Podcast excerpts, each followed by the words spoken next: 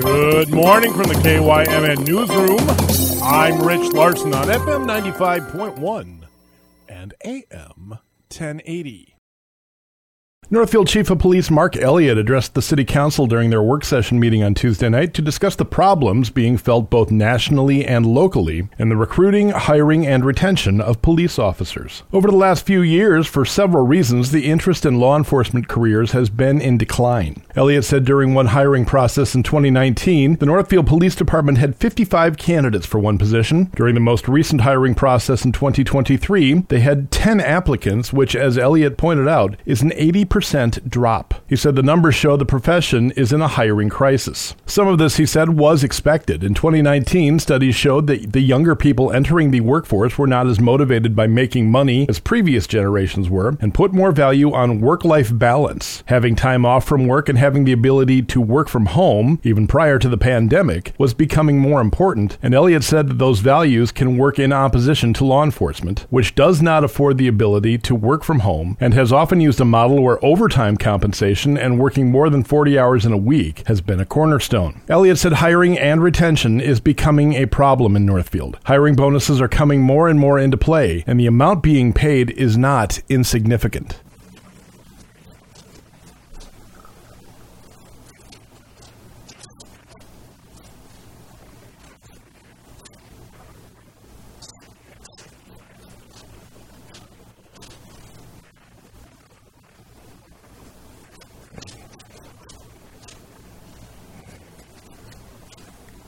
As the workforce shrinks, Elliott said there are other issues that are being raised as well. As has been shown very recently, just in Minnesota and Wisconsin, law enforcement can be a dangerous job, and officers want to be sure that they are not being left on their own to do their work.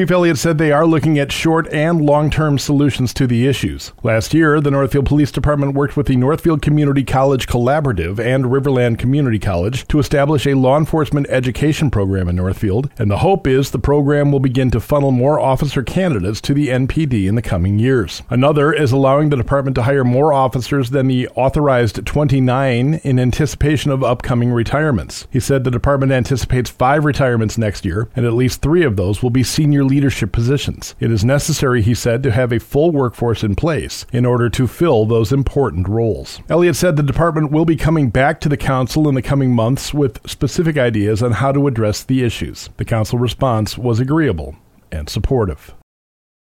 On Monday night, the Northfield School Board approved the hiring of a technology education teacher who has an agriculture education license. Northfield Superintendent of Schools, Dr. Matt Hillmann, said it is the first step in bringing an agriculture education program back to Northfield High School. Last year, during the budget reduction process for the 2022 2023 school year, one of the recommendations made to the school board was ending the agriculture partnership that Northfield has with the Randolph School District that allows for Northfield students to take ag classes through Randolph High School. The idea was met met by strong resistance from many members of the district community, and the program was preserved. At the same time, Hillmann said the district has been having difficulty hiring technical education teachers, largely because there are no colleges in Minnesota that offer tech ed licensure. Hillmann said with the movement over the last few years to point some students in the direction of career technical education, more people are moving into those fields, and fewer people are going into teaching them. Uh, there's a financial incentive, and I think our students have been listening, right? Our students have been listening about that, those technical careers that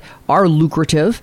Um, and provide a very good living and are challenging and, and uh, interesting in so many different ways in this case, I think we're a victim of our own success of this career technical education pathway. When the outcry regarding the ag program was made so clearly, the district began to look at the similarities between ag education and technical education, revealing, Hillmann said, quite a bit of overlap. So much so, in fact, that the decision was made to begin offering agriculture education in combination with technical education. We really look at modern ag education as a great connector for kids who might be college bound in science. You think about the genetics of ag, and then, of course, with the traditional, you know, more career tech ed pathways in ag, really um, agriculture uh, addresses the needs of a variety of different students in Northfield. Hillmann pointed out that quite often when the school district asks for public input on what to do about a certain situation, the assumption can be that the request is nothing more than lip service. However, this situation, he said, proves just the opposite. By engaging the community in this conversation, not only did the school reverse its recommendation to the school board, but it found the solution to another nagging problem as well. He also said that the return of ag programs to Northfield High School will mean that the partnership with Randolph School District will end. However, he said those students who participate in Randolph's future Farmers of America outreach program will still be able to do so. He also said this could possibly open the door to the revival of a Northfield FFA chapter.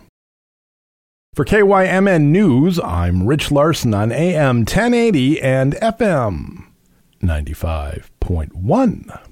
The One.